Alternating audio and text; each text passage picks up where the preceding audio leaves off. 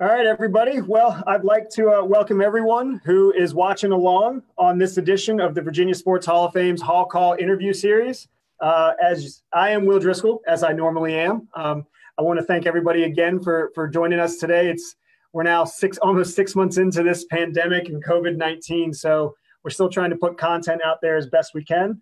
Um, I am the executive director here, and I hope that everybody's staying safe, healthy, uh, as we uh, as we continue to hopefully navigate our ways out of this. Um, we got live sports again, which is nice. Uh, but one thing that just really crept up on me is the fact that football starts next Thursday. So we have nine sleeps until NFL season kicks off. And uh, the reason why it crept up on me was because I wasn't paying attention to the fact that I have a fantasy draft this week. So lucky for me, I was able to lean on a contact of mine, as you can see in the window right here, Jake Ciely. And hopefully, this is a cheat sheet, a Cliffs Notes uh, thing that I can use. But Jake is a uh, is a senior fantasy writer for the Athletic, uh, but he's based here in Virginia Beach, and uh, he's been an industry leader and award winner for both his rankings and predictions for baseball and football on the fantasy side. And uh, I'm hoping that some of what we talk about today bails me out. So, Jake, thanks a lot for joining us today. Yeah, anytime. It's so funny that you say that because we actually posted one this year that says, "Oh crap, I have a fantasy draft tonight. What do I do?" I think that was my text message to you. well, that's like, hey, I have beat writers from NFL teams and actually on the NHL side of things that were texting me in Slack and saying like, "Oh shoot, I forgot my draft was tonight." well, you can follow Jake on Twitter at All In Kid. He's very, very active and he's always posting uh, great rankings predictions, and he's always interacting with people who are trying to give him uh, some smack. So it's it's actually a really fun uh, Twitter follow. Um, obviously, if you have questions, uh, those who are watching, this is on Facebook Live on our Virginia Sports Hall of Fame Facebook page. So try to get them up on the stream, and uh, and we'll try to get them over to Jake. And, and if not, this will be up on our videos page, so you'll be able to see all the advice heading into your drafts before the season. So you've kind of lived in this digital world for much of your career. So, has there been much difference this year as opposed to years past in what you do on the day to day? Not so much in the day to day, just for building for this NFL season. There's been a little bit of difference of trying to estimate what we can believe in because every single year we say, you know, don't read too much into what's happening in practice. Don't read too much into like, you know, the beat writers try to give their best opinion, but still a best opinion. They're trying to do things that the coaches are doing that they're not going to tell like why does a coach going to go out there and be like hey this is what i plan to do for all 16 games? But without the preseason games now that's all we have to go on. Like usually you could balance the two out. So that's the only real difference. Uh, the day-to-day has been pretty similar but trying to parse through the information we're getting from beat reporters because they're watching the practices and decide if it's valuable or not has taken a whole nother level of importance this year because we don't have the preseason games What's a question that you've been constantly asked as you've been trying to put together the rankings and predict the season that you're tired of being asked so that I don't ask it? don't ask who should I take in the second round or should I start running back, running back, running back? Should I take a wide receiver here? When should I take? And th- like I laugh because people ask this, and it's like I did an article too. It's Fancy Football 101. This is that this answers that question in there. So if you want to go read that, it's a great one. Is but basically what people try to do is like, hey, I'm picking ninth. Who should I take with the ninth pick, or who should I take if I take a running back and now who do I take in the second? The thing is, is like every draft is going to be different. You can't predict how the draft is going to go, especially if you're in an auction league. So go in there with the strategy of you have your rankings, you have your sleepers, you have your guys that you really want, and just adapt to the draft. You know, I could tell you at the ninth pick, take a running back. But if Michael Thomas falls to number nine because the first eight picks were running backs, you have to take Michael Thomas. And that's the point here is like, don't try to predict your draft because you're just going to miss out on potential values. Have you seen leagues uh, that you've been a part of kind of expand their rosters to account for potential attrition, not just because of not having a preseason, but because a guy may get a, a positive virus test and now he's out for two weeks? So you're going from, say, 16 players to maybe 18, 20 rounds in drafts. Yeah, a lot of that. Actually, my home league, we're doing that. We're going from 16 to 18. Uh, we've always had nine IR spots because I'm just always been the hey, why penalize somebody for bad injury luck? Like, why should you be forced to drop somebody of value? Make that decision. It's not your fault. But even if you're somebody who's only had two IR spots or three or whatever, you know, you could add three or four IR spots that are only COVID COVID eligible players. A lot of sites are actually allowing for that distinguishing Is that does that make make that make that word up? There's that distinguation. It's 2020. I don't think it's that's 2020. I, I don't think anything's off limits. you can make that like if they are COVID, only that spot, but also you know increase the bench spots. Uh, just not also for the IR, but if something happens Sunday morning, you run to waivers or waivers have already run. Yeah, we've we've done that. I've been suggesting that two additional rounds in your draft, whether it's auction or snake, and then increase the IR spots for that. So I know that one of my challenges, and it's it's probably because I don't watch the the league as a whole as much as I should, but I get into the 14th, 15th, 16th round, and, and I'm like, I've never heard of this guy. But then I have the guy who is my like you know a guy who claims to be a guru in my league, and he's saying, "Oh, that's a good pick. Oh, oh, I can't believe you passed on him." When you get into that 18th, 20th spot, you know what what are you what are you looking for? Are you just looking for an extra body at that point, or what should people be looking for? No, so actually, once you start getting to about, I'd say the 12th round, so you already have two or three bench options on your team, or at least two it's the same once you get to the 18th round. It's just go for upside. And so I'm going to switch to a player now. It used to be back in the day, if everybody remembers, remembers James Jones, uh, he had a couple really good seasons with the Packers. But then after that, he was just kind of a filler every single week. And I called it the James Jones rule, even though I really like James Jones. It's just, when are you ever starting James Jones? Like you never wanted to put him in your lineup. You never wanted those five or six fantasy points. It was just kind of like, yeah, whatever uh, don't draft. And now it's, I would say Cole Beasley. Like, when are you ever going to put Cole Beasley in your lineup? You're not. Like, he's going to get probably three to six points every single week. Maybe there's one week where he gets 10, but you're not going to be able to predict it. Instead of drafting those guys, Frank Gore is a really good one at running back. You're never really going to want to start Frank Gore you draft the potential breakouts. You, you draft a backup running back, maybe even a backup backup running back on the Chiefs. You you can't figure out if it's Darrel Williams or Darwin Thompson or DeAndre Washington. Go take one of them because if something happens to Edwards Helaire and they're the next man up, you just hit yourself a potential RB2. Same thing with wide receivers, an injury or a breakout season draft those kind of upside players. Don't fill your bench with, and put it this way, Will, this is the best thing I always tell everybody. If your argument is, oh, I could use them in a bye week, you don't want that guy because you're probably going to have he's going to be the first person you drop for a good waiver anyway. Yeah. Are you finally finding value in kickers? no, never. like I long form that. There's another article on the side. Yeah. We actually have a comic this year. Somebody drew up a comic of banning kickers and did it. It's a whole very. It's very pretty. It's very well done. I must say. I've never been put in comic form before. That's great. Again, everybody, we're talking with Jake Ciely from The Athletic. If you go to The Athletic, or if you have a, a subscription, they have a cheat sheet, which I call it a cheat sheet. It's more like a booklet. I mean, if you print it all off, you, you need a three ring binder. So, I mean, they have all the information you need. Uh, and actually, uh, Scott Boyer actually just asked, do you know where we can get 2020 run defense rankings going in? Do you guys have that? Obviously, he's interested in what kind of defense and special teams he should be uh, he should be picking up in his draft defense i do run defense if you if, I'm, I'm, assuming he's looking specifically for opponents and trying to judge strength of schedule. So i'll, I'll answer this with twofold. One no we don't. Uh, you can go to football outsiders. They dvoa that's how they try to predict it every single year and it's carried over but i say predict because we have nothing to go on right now. And usually about week four or five those numbers become more predictable for opponents. So I will say one thing is we do this every year. Don't get too caught up in strength of schedule. If you want to strength, that's why I like to run. I like the question because it said run defense. He didn't just say defense, period. People try to predict and say, oh, look at this team. They have a really bad schedule, or look at this team, a really good schedule, or whatever it is. I like to look at wide receivers versus the level of corners and then the running backs versus run defense. Uh, like I said, Football Outsiders was one of the best sites for it. I wouldn't even try to touch what they do, it's that good. But realize also at the beginning of the season, less predictable than it is once we have some information. Uh, the Giants and Saints, same year a couple years ago. I always use this example.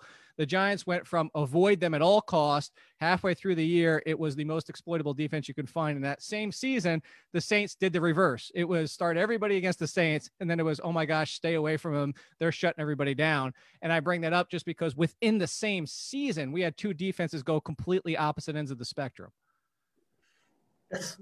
there you go, Scott. Hopefully that answers your question because it, it, when you get into defense, I know that in years past you could look at the difference between the first ranked defense and like a middle of the road defense, and you're looking at you know negligible points per week. Right. Uh, so defense is always kind of one of those things that's up in the air. Do you which, remember last year how good yes. the Patriots defense was? Yes. People didn't want the boogeyman. I, I, am not telling you. People like I had somebody refuse a trade. They got offered the Lamar Jackson for the Patriots defense, and they refused the trade. And then I mean, that's I mean, I, I just leave it at that. That's how don't don't overvalue defenses. Yes, don't don't be that guy. Uh, yeah. don't turn down Lamar Jackson for a defense. Uh, which position does have the most depth this year? When you're looking at a potential 16 to 20 round draft, where where is the most mid to late round depth? It's wide receiver, and it's without question. Uh, we were talking about all the rookies that have been coming in over the past couple of years, the rookies this year, and then you're talking about just the depth across the league because it's become so pass happy that wide receiver is just ridiculous. And it's not even just if you go that far down. Like I'll give you real quick, uh, like a view of my rankings. So Jerry Jeudy, that everybody loves, along with Diontae Johnson, Emmanuel Sanders, people know Golden Tate. These are guys around ranking 50 at wide receiver. Like that's how deep this position is. And it's at the top two. So if you're doing your draft, I've always been the bell cow, like get at least one bell cow running back in the first two rounds. I have no problem with going with the first two rounds, a running back in both, because by the time you get to the third, you're still talking about the Keenan Allens, and sometimes you might even get like a DJ Chark or DJ Moore in those rounds. Wide receiver is just ridiculous this year. I mean, you could argue, you could go look at my rankings and argue. I'm looking right now. You could go all the way down to Cooper Kupp and Amari Cooper at 20 and say they could potentially finish top 10. That's just crazy. Those were definitely two that popped out at me when I was looking through the rankings and as well as like the ADPs. You know, you're getting into fifth, sixth round where you're seeing guys who are, you know, wide receiver ones on some teams. Um, who's a good player on a bad team that's going to rack up some points this year?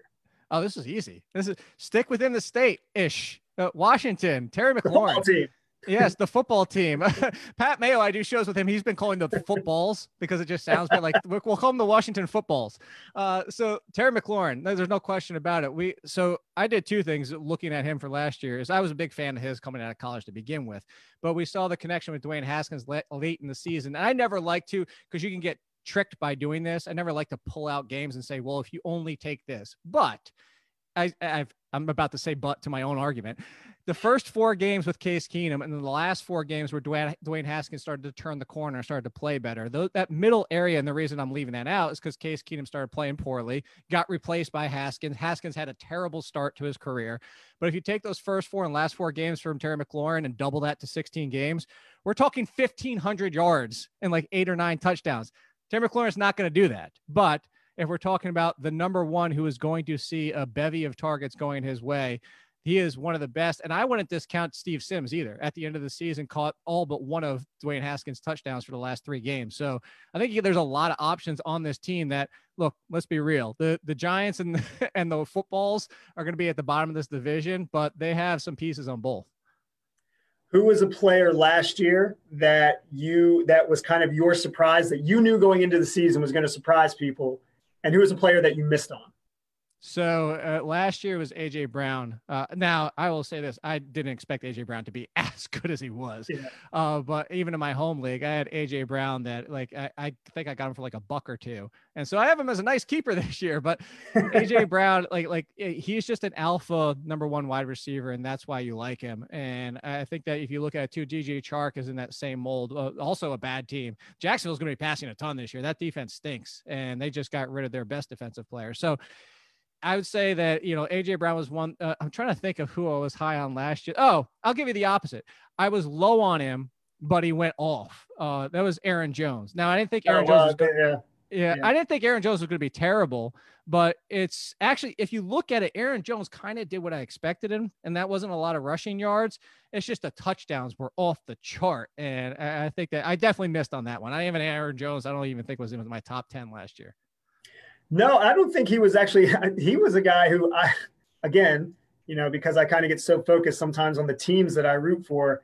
I remember his name coming up at the draft and didn't really, you know, move the meter at all. And uh, and next thing you know, I, it seemed like every week I was playing the guy who had Aaron Jones. Aaron Jones. I know it's just it's like you you don't like somebody and then somehow you face him like three times in the year and it's like yeah. why do I? Yeah, I, I know I got this one wrong. Leave fair. me alone. This isn't fair at all. Uh, Lamar Jackson, obviously, his season last year was off the charts. There's got to be a regression this year. Like he can't do that again, right? But yet we still see him being drafted, you know, set first or second quarterback now, still in the second round. Um, is it? Do you, do we have to draft him as the first or second quarterback taken? Absolutely. Uh, and I don't think it's necessarily can't do what he did last year. It's just really what it comes down to the touchdown rate. Uh, so I'll go back to a good comparison is Matt Ryan in 2016. If you remember that Falcons offense, mm-hmm. the touchdown ratio was unbelievable. It was off the charts. It was like teams just don't do that. Lamar Jackson, for the amount of attempts that he had, the touchdown ratio doesn't make sense. I mean, he's I think the second closest person was like three percentage points behind him, and that was already ungodly to talk about. Like the average, I think, is somewhere in the five to six range. He was something like nine last year. Uh, so even if he falls back in that way, and even if he runs a little bit less, I, you know, maybe he doesn't rush for a thousand yards, but I still think he falls into 900. I mean, what are we talking about? Worst case, he's probably as high as what Robert Griffin and Michael Vick were at their peak, and that's taking a step back. And I still think he's improving as a passer. Like you also look at his attempts last year. That's part of the reason the concern for the touchdowns. He can attempt more passes and still grow as a passer. When he came out of college, it was he needs to grow as a passer. He's still going into his third season, only second full season starting. So even if you discount his rushing a little bit, even if you say, all right, well, he was not going to pass the touchdowns, he can still offset it by being a better player. Uh, so I would still say that the rushing alone, because it's so much more valuable, he's right in front of Mahomes. But if you want to take Mahomes first, he still has to be the second quarterback off the board. How important is the person that drafts him? How important is insurance at that QB2 position? because we've seen, you know, running quarterbacks, they just put themselves in more situations to get hurt. Not saying it will happen, but they're getting hit more than your traditional pocket passer. Uh, I I get the argument, but I'm gonna maybe surprise you. I'm gonna say zero, and I'll say for one thing is because if you have Patrick Mahomes, if you have Lamar Jackson, if you have Dak, uh, Russell Wilson, Deshaun Watson, Kyler Murray, if you have basically a top six quarterback, I'm not even drafting a backup quarterback. Maybe this year, just because of the COVID situation. Like if you just are concerned, like maybe Sunday rolls around and you don't want to potentially not have a quarterback or have to run to waivers. But here's why: is because if you draft one of those top six quarterbacks, you're never benching them ever unless they get hurt or they get COVID or something like that. So you're just kind of wasting a bench spot. And that's why I won't do it because I want to spend that bench spot on a potential surprise running back, which are always tough to find, or a potential breakout wide receiver, or maybe even a second tight end that could break out like last year. Mark Andrews and Darren Waller were taken outside the top 10. So that's really what it comes down to is I'd rather spend that bench spot on somebody that could potentially find their way in my lineup because even if you find yourself a breakout quarterback, you're still not sitting that top quarterback. So that's why I don't usually go with a backup for those guys. Yeah, you'd use them as trade bait or, or something like that. Um, it, it's clear Mahomes, Jackson, one, two. But you just mentioned the other four that are that are after that, but they're still, you know, their average draft position is, you know, late fifth round, and that's Dak, Kyler Murray, Deshaun Watson, Russell Wilson. Who's the best of the rest uh, in in that group right there? And and you know, does Watson have enough support this year to justify you know using using a high a high pick on him? If everybody stays healthy, but see, that's the big question. Is Will Fuller's been dealing with you know soft tissue, leg injuries.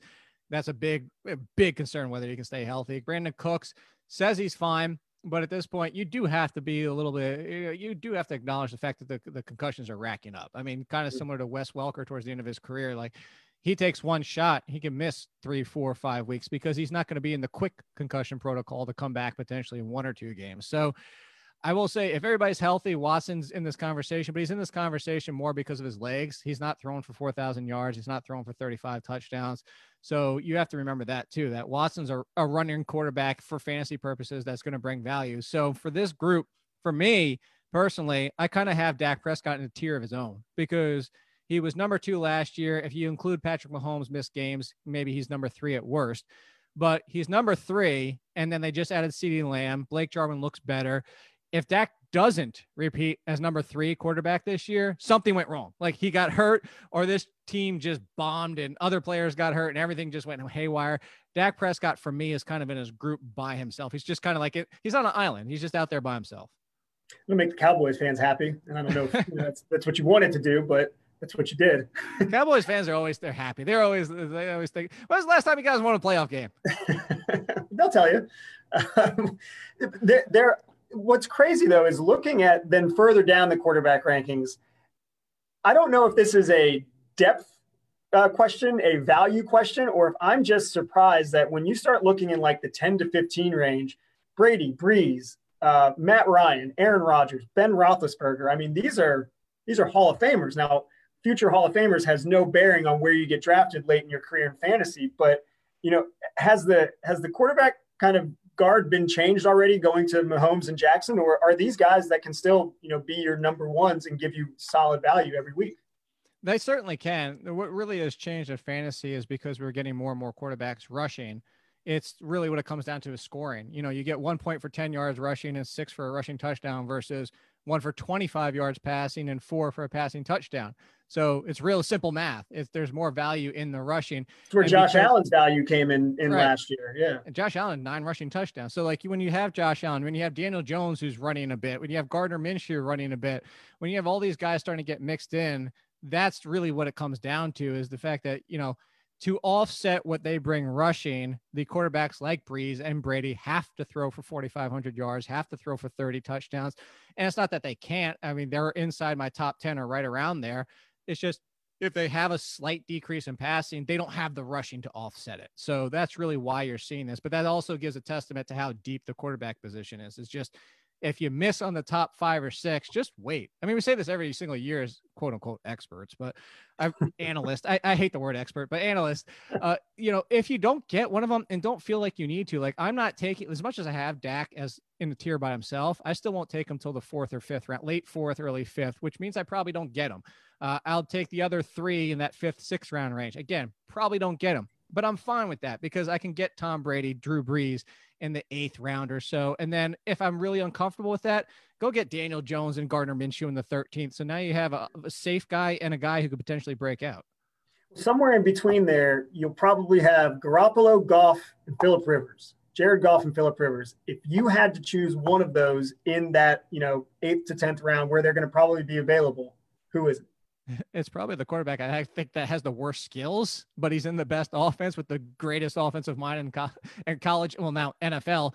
Uh, Sean McVay with him is Jared. You know, last year they threw a lot, and mm-hmm. that actually they were pretty much the reverse of Lamar Jackson. Threw a lot, very low touchdown success rate. So if that just comes back around, we could see Jared Goff from two years ago. Uh, the only concern we have right now is Cooper Kupp has been a little nicked up with his ankle. So is he going to be healthy for Week One? But if he just reverses course a little bit, again, I don't I actually think he's the worst talent of the three, mostly because of his decision making. But Sean McVay has been able to get the best out of him. And I think you look at that offense, he could get back into 30 plus touchdowns. I would take Goff, but I, I wouldn't do it. I would already have another quarterback. It's just, I just don't want him on my team.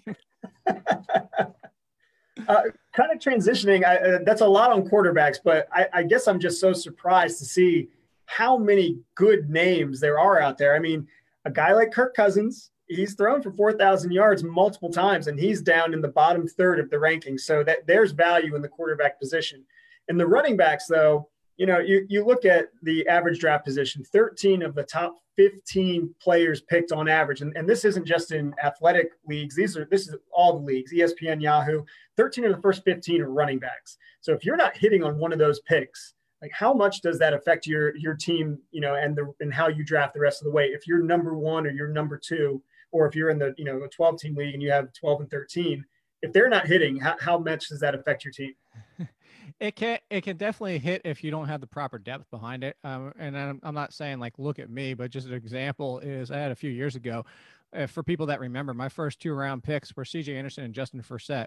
Cj anderson bombed. Forsett got hurt and I still won the league because I had good running back depth behind him. And that's one of the things to go back to your question from earlier is I would populate your bench with more running backs than any other position. Now I wouldn't only have running backs, but that's where it really comes into play is having that depth because there are going to be running backs that get hurt. There are going to be running backs that disappoint and everybody runs to the waiver wire to find the next one. Well, if you've already got them on your roster, you're sitting pretty.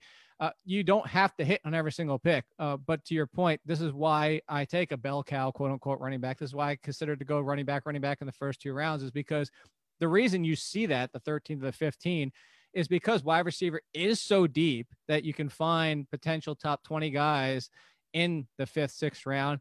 And conversely, running back, once you get out of those top 13, potentially even like 15, 16 running backs as a whole, you get questions of split backfields or is a rookie going to take over like Jonathan Taylor and Marlon Mack? Uh, just injury concerns with like, you know, James, James Conner can be a top 10 running back, but we haven't seen him play a full season. So there's just so many questions after you get past like 12 or 13 running backs that that's why it's happening. Ezekiel Elliott, speaking of bell cows, um, you know, last year he had the contract issue, and I had him on, my, on one of my fantasy teams, and I don't feel like he he lived up to. I think I drafted him number two, and the contract happened just before the season started. But then I go back and I look at his stats, and he was still averaging 19, 20 points a week. So he was still getting those points. Is what what what is he now? Do you see him going back to how impactful he was his rookie sophomore season, or is he going to continue to kind of fall down? And when I say fall down, but let's be let's be realistic. He's still the number third overall running back according to ADP. But is he worth that pick that high? You almost have to take him. You do, and I have no problem with it. Uh, I'm actually taking Dalvin Cook in front of him, mostly because of that. Uh, I'm worried about Zeke's uh, passing game work, which did decline last year. And now you have McCarthy there, who McCarthy has been somebody that does pass a little bit more. Jason Garrett is somebody who loves to lean on the running back, and he's gone. So now with Saquon Barkley, eh, for everybody there, but not like Saquon Barkley could have got that many more touches to begin with. But the concern with Zeke is now you have CeeDee Lamb. Everybody loves Blake Jarwin. Mike McCarthy's there. So it's just, is he going to lose that passing game work? And when we're talking about the difference between Cook and Kamara and Barkley and Zeke and like all these top level running backs. I mean, we just saw Derrick Henry, who doesn't have any value in the passing game, but we saw how monstrous of a season it was. But Zeke's not doing that in the running game, despite he probably could. He just doesn't get that same volume. So that's just really what it comes down to is a volume standpoint. Is he going to get those 22, 22, 23 touches every single week? Probably not. So he's still a top four pick, but I would actually have him at four. I would take Cook in front of him. Well, and you just mentioned Derrick Henry. Henry was on a just a next level tear from a running back standpoint the last 10 games of, of last season. But he doesn't he's not your traditional you know screen and he'll you know get 12 15 yards out of it. He's a he's a north south runner is that hurting his value this year or are people really buying into the juice and the kool-aid that that he had towards the end of last season I think people were more concerned with the volume that he had last year, and is it going to take a toll? Uh, we've seen this through past seasons. Like oh, you can go back to when Zeke kind of got banged up a little bit the year after. What is it, 400 plus touches? That's really what it's. It's the workload for Derrick Henry, and it's also Derrick Henry is not built more like Zeke and Barkley, where it's more condensed because he's so tall, because he takes so many shots to the legs. I mean, you could look at it last year. You know, he didn't make it through the season 100 percent uh, you missed the one week, and it's really what it comes down to. Is that's why. And I don't like to try to play predict the injury risk, but that's why Derrick Henry is not being drafted among those names is because it's twofold. As as you mentioned, it's not the passing game work, so he loses that, especially with everybody playing half and full point PPR these days. But I think that's also in the back of their minds is that eh, I kind of would almost factor in a lot of people assume he's going to miss at least one or two games the running back position is, has always been one that's just confounded me because beyond the starters, that that's where I start getting lost. But I always try to load it up with, you know, like you said, load your bench up with running backs because you're going to need them. Um, but transitioning to um, to wide receiver, the the the question that really is intriguing to me is if it comes down to it, and you have the decision, Chris Godwin, Mike Evans. They both now have Brady in the backfield Godwin just took an otherworldly step last year. Mike Evans is still, you know, Mike Evans. But if if you had to pick, because they're both available, which one are you going with? I'm taking Chris Godwin. And so if you really want to dive down the rabbit hole of getting advanced with fantasy Let's do football, it. yeah, so, well, it really comes down. But if you don't, I will say this, that's why you have people like myself. And I'm not saying only myself. There's a litany of people out there that get really advanced with their metrics and stuff like that. But two of the things that you dive into is Tom Brady's tendencies, which everybody out there I think assumes or knows this one is that he targets the slot a lot, but he actually didn't always. I mean, you go back to Randy Moss's season and just how many touchdowns did Randy Moss have? So you can make that argument for Mike Evans. But then let's go to the second level and say this is an article I wrote last year and it was talking about the difference between a red zone target and an end zone target. You know, red zone, you could be targeted anywhere from the red zone 20 all the way to the end zone. Well, if I'm targeting you on the 15, that's a lot less predictable value than if I'm targeting you while your feet are in the end zone, likely to score a touchdown. Yeah. So I broke those apart. And the problem was last year. Now Tom Brady was playing with, you know, terrible wide receivers outside of Edelman, but he was one of the five worst at converting end zone targets. Again, Maybe he didn't have the weapons for it, but that's more Mike Evans' game. Chris Godwin plays more at the slot, is that big slot, similar to Michael Thomas. So I'm leaning Godwin for just the tendencies and how Tom Brady has played of recent years. Would it surprise me if Mike Evans trumps Godwin this year with Tom Brady? Absolutely not. But it would probably come because of more touchdowns than Godwin. And so that's why I lean Godwin. But I, again, I wouldn't be surprised. I'll even have a team where I have both of them because if you go like I don't want to, but let's go back. And you remember the years of the Packers where it was like Jordy Nelson and Randall Cobb both finished as top 15 wide receivers. I feel like I always played against them. I never had one of them on my team. Do you and another how about Derek Carr? Derek Carr is not Aaron Rodgers. Derek Carr had Amari Cooper and Michael Crabtree as top yep. 15 wide receivers two years in a row, and people forget that too. I don't want to do it, but you could make it work. So I guess if you if you're in that you know that that uh, snake draft and it's coming back around, you got both of them late second, early third. It would have to be a great value. Like I said, Mike Evans would have to be right. clearly the best value. The same thing like Julio and Calvin Ridley. When it's the second one and you already have the first, it would have to be there's a big gap between the next player. But if that big gap is there, I'm not going to ignore it just to avoid having teammates. Last year when we when we did this, we did it on the podcast, which is pretty much uh, transitioned over to this format now. But we talked about you know the sexy team at the time was the Browns because they had Baker Mayfield, Odell Beckham, Jarvis Landry, Nick Chubb, and um and uh, uh the Kareem running Hunt. backs escaping my name, Kareem um, Hunt. Kareem Hunt. Uh, now Kareem Hunt was suspended the first half of the season, but they, they were a team that you just thought all these things were going to happen, and, and clearly that didn't. Is there a team like that this year where the the talent's there, but you're wary of, of putting that talent on your fantasy team? I'll say it, it's the Bengals. Like they kind of, and now they feel like the Browns, but not like the Browns are like, oh, they're going to win the division and be yeah. in the playoffs and everything like. But from a fantasy standpoint, everybody's all over the Bengals because Joe Burrow just did what he did in college and set records after Dwayne Haskins set records two years ago.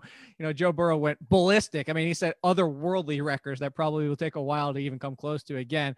So he comes in as the quarterback. AJ Green is back and healthy for now. Tyler Boyd just had a good season without AJ Green.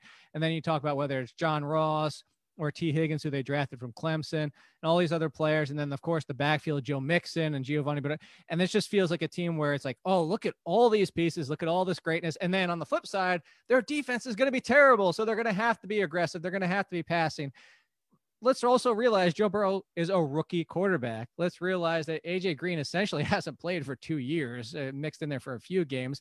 But there's just a lot of questions on this team where, yes, I'll buy in, but it has to be in a reasonable price. Joe Mixon is dealing with migraines. Oh, that's the report. That some people think mm-hmm. it's contract related, but you know, there's a lot of questions on this team. Those contracts can give you headaches. I know they definitely can. Lawyers can give you headaches. I would have migraines too if somebody wasn't paying me. So, you know, like I just I, I feel like that's the team for fantasy purposes. Again, not so much like real life wins. What about the Patriots? Cam Newton, Julian Edelman. Uh, you know, these are guys who've had amazing seasons in the past, but don't really know. Edelman always had Brady throwing to him, like you said, in the slot. You were always going to get touches, especially in a PPR league. Cam, physically is not the same as he was before, but he's in a new system now. What's what's your opinion on both of those guys? I actually think they're both values right now. I mean, if we even knew Cam was 90% of what he used to be, we'd be excited about it. And yeah. he's not, the real truth here is similar to Deshaun Watson. He's not, he's going to run and he's not going to stop running. Like they've tried, the Panthers tried. They're, he's going to run, especially when he gets inside the five. He's going to look for the touchdown. Uh, Cam, all reports so far is that he looks great. So, you know, if he's back to 95%, close to 100%, you know, this is somebody who's finished in fantasy as the number one quarterback before. Edelman just finished as a top 20 wide receiver last year. And I just got him. I just did a draft last night and I got him as my fourth wide receiver. And I think it was like the eighth or the ninth round. So at that point, with the concerns of N'Keal Harry, you know, Mohamed Sanu might be the second best wide receiver, the gunner kid. Like there's just so many questions at wide receiver. And yet, Julian Edelman's walking into another year of well over 100 plus targets. Cam Newton looks good. I'm taking both, and I think that people are going to be hating themselves for not taking just for the cost associated. It's all the risk is baked in with how cheap they're going. Yeah, yeah, you're not really going to reach for either one of them uh, in the top, you know, third of the, your draft, most likely. Right. Now, if, if you do, then you'll just get laughed You're at. You're a Patriots fan. that's right. You're a Patriots fan. That's right. Um, real quick on the tight ends, you know, we, we know about uh, um, uh, we know about Kelce and Kittle. Um, you know, after that though, I, I'm drafting my running backs. I'm drafting my wide receivers. I get one of those top six quarterbacks that you mentioned. When should I look for a value play on the tight ends? Yeah, so you're probably not going to get Mark Andrews at a value. He's going super high and deservedly so. Uh, Zach Ertz had been a value, but with all the injuries that the Eagles are dealing with, he's starting to creep back up. So I'm going to compare to last year, and everybody remembers last year if you played fantasy, that second tier where everybody was drafting OJ Howard Evan Engram, and Hunter Henry. And that entire tier just went out the window. Hunter Henry was the only mildly productive one, and even that was a not not for what you paid. So I will wait. I'll let somebody take the Darren Wallers, the Hunter Henry again this year. I think it's really once you start to see those two come off the board, or maybe even a third like Tyler Higbee. A lot of people like him. It's just wait for like the Hunter Hurst of the other. You know, so like he's Hurst is stepping into Austin Hooper's role. And even if he takes 16 games to do what Hooper did over 13, it's going to be a great to see. So I have Hayden Hurst, Austin Hooper, who people are just disrespecting for moving to Cleveland. Stefanski, he loves his two tight ends, loves his tight ends in general, and everybody just doesn't believe that Hooper can do what he did again. So I'm I'm big on the Hurst and Hooper range, and then after that, you can look at potential breakouts. I'm looking at my rankings right now. You could say Hockenson, Gesicki potentially breakout. Chris Herndon got banged up today, but if he's healthy, everybody wanted him as a top ten last year. So I will say if you don't get one of the big three, I would include Andrews as a big three ignore that next group. And then once the tight ends start to roll off the board, usually around the seventh round, that's when you want to jump back in. I'm glad you're looking at your rankings right now. Who is someone that you're just looking at that's being drafted way too high consistently? That that you would just tell the the average drafter, don't get tempted. Just just fight the temptation and wait a little bit longer. So it's funny. I'm, I'm looking right now. I actually did an article as my ADP versus my rankings. Uh, so it's I'll give you two actually. Yeah, okay, well then, then, then give me give me one that's going too high and another one who you see that's going too low What's where there's that value. Okay. So I'll give you the two high is Ke'Shawn Vaughn, the running back for the Buccaneers, uh, mostly because in a lot of, it's starting to come back, but it's still not enough. Everybody is super excited about Ke'Shawn Vaughn because Ronald Jones is disappointed for two years. They bring in LeSean McCoy, and we saw LeSean McCoy disappoint with the Chiefs. And people are still drafting Ke'Shawn Vaughn like the middle rounds because they're hoping for that upside and breakout the report from our own, I say our own, the athletic, uh, the, the, beat reporter Greg Auman said that yes, Ke'Shawn Vaughn will get on the field, probably in kick returns and special teams. So that's all you need to know. Unless there's multiple injuries, he's not getting involved, or at least for a few weeks. So stop basically drafting Vaughn for now. You maybe can pick him off waivers in a few weeks. I'm looking for the biggest discrepancy that I have because I want to give you the big. I'm trying to find the big. Uh, here's a. Oh, this is a big one. Well, I already said Steve Sims, so I'll give you a second big one. Anthony Miller for the Bears mm-hmm. on the reverse. He still be drafting around 50 at wide receiver over the last couple weeks of the season, he was a top 15 wide receiver. Mind you, Allen Robinson was still top 10. It wasn't like he took away from Allen Robinson. It's just if you look at the Bears, it's those two. Like they're still trying Jimmy Graham at tight end. They drafted a rookie, which is always slow for a tight end to develop as a rookie. So if you're looking at this, there's going to be just I don't care if it's Trubisky, I don't care if it's Foles. I was just about just, to say, I was just about to say, if Nick Foles was signed with them this offseason, so there may be an opportunity for a, a more accurate passer to be in there. Possibly, well. possibly. possibly. You never know. There's a quarterback controversy. You, you didn't hear that here. Oh no, I actually think that Foles could potentially start, but I don't know if it's going to be that much better. Like apparently, no, neither one of them are making eyebrows raised. I think was yeah, the quote. But even if they play poorly last year, like the poor quarterback play was there last year. Again, it's funneled targets. That's one of the things too for look for wide receivers. Look for target share. I don't have that on my website. I don't have it break, but there's a lot of websites that do it out there. Look for percentage targets, 15, 20 plus percentage of the targets going their way and that's what you want to look for because targets equals production. As always, the, the content that you bring to, to these conversations and, and what you do on the athletic is is unmatched. I mean, I just again, I'm I'm the above average kind of fantasy guy, but I definitely don't consider myself, you know, the fantasy guy. But I always learn a lot more when I talk to you. And, and as always, it's it's a pleasure catching up with you. I hopefully the uh, the season goes off without a hitch, and maybe we can catch up again midway and see uh, see how all of these picks worked out. Yeah, I hopefully 100% agree with you.